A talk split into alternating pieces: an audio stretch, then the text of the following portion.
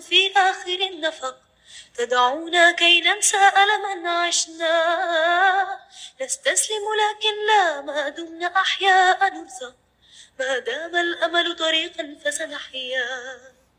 مرحبا أنا ماريا وهذا بودكاست ضياء.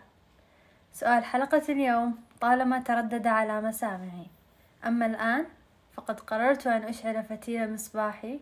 لأضيء العتمة التي تدور حول هذا السؤال. وبلفظ من السخرية يقولون هل أنت في العالم الموازي أم أنك تعيشين في كوكب آخر؟ سابقا كنت أنزعج عندما يسألوني. أما الآن فقد أصبحت أجيب على هذا السؤال والابتسامة تعلو وجهي وأقول نعم إنني أعيش في عالم موازي عالم الذي صنعته بنفسي. وأعتبره كصومعة ناسك ذلك المكان البعيد الذي يتعبد فيه مكانا منعزل عن بقية العالم بعيدا كل البعد عن التطورات وكل ما يدعو للعصر الجديد. وأن أجعل من التفاصيل الصغيرة حياة. كتلك الصخرة التي على حافة الطريق والشجرة التي شقت صلابة الصخرة لتبصر النور وتلك النسمة التي تحرك أوراق الشجرة.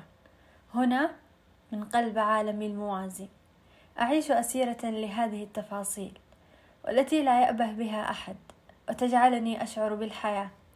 في كل يوم أستيقظ وأبتدي حياة جديدة حياة تملأها التأملات. لقد جعلت داخلي صومعتي التي تحميني وتمدني بالطاقة.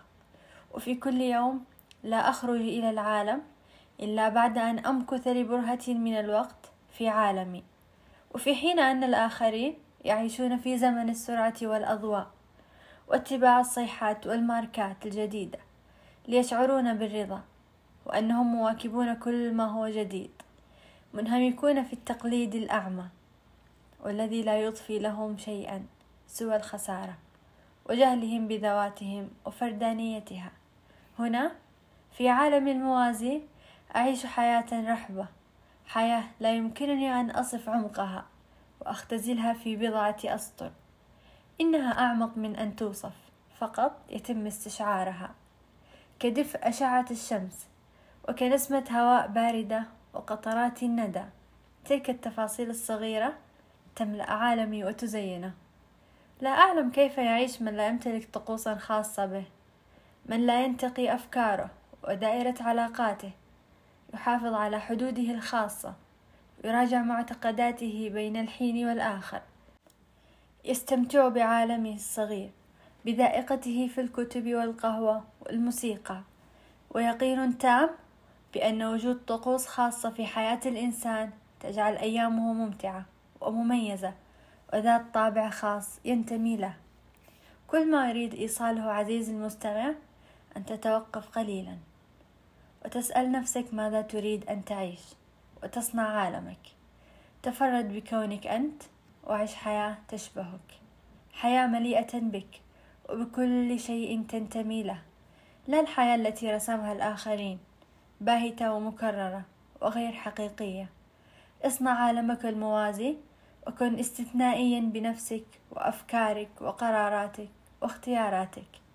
حينها ستدرك أن كل ما مضى كان ركضا خلف اللا شيء ولم يضف إلى حياتك معنى بل زادك بعدا عن ذاتك وحقيقة أن تكون أنت. لا بأس أن يصفونك بالغرابة لأنك لن تتبع مسلكهم ولم تتفق مع أفكارهم. وتذكر حياتك هي لوحة وأنت الرسام. عليك أن تحسن رسمها وتنتقي كل ما يجلب لعالمك السرور من ألوان. ختاما تذكر عزيزي المستمع أن حياتك مسؤوليتك وكل ما تعيشه حصيلة قراراتك واختياراتك فأحسن في اختيار من ترافق وما تشاهد وما تقرأ وما تستمع. أتمنى أن نعيش الحياة التي تملأ أرواحنا بالبهجة والطمأنينة. بعيدا كل البعد عن صخب العيش الحالي. حياة مليئة بكل شيء حقيقي ويضفي لنا معنى. لا تنسون مشاركة الحلقة مع من تحبون. طبتم وطابت أوقاتكم بكل حب. استودعتكم الله إلى ضياء آخر.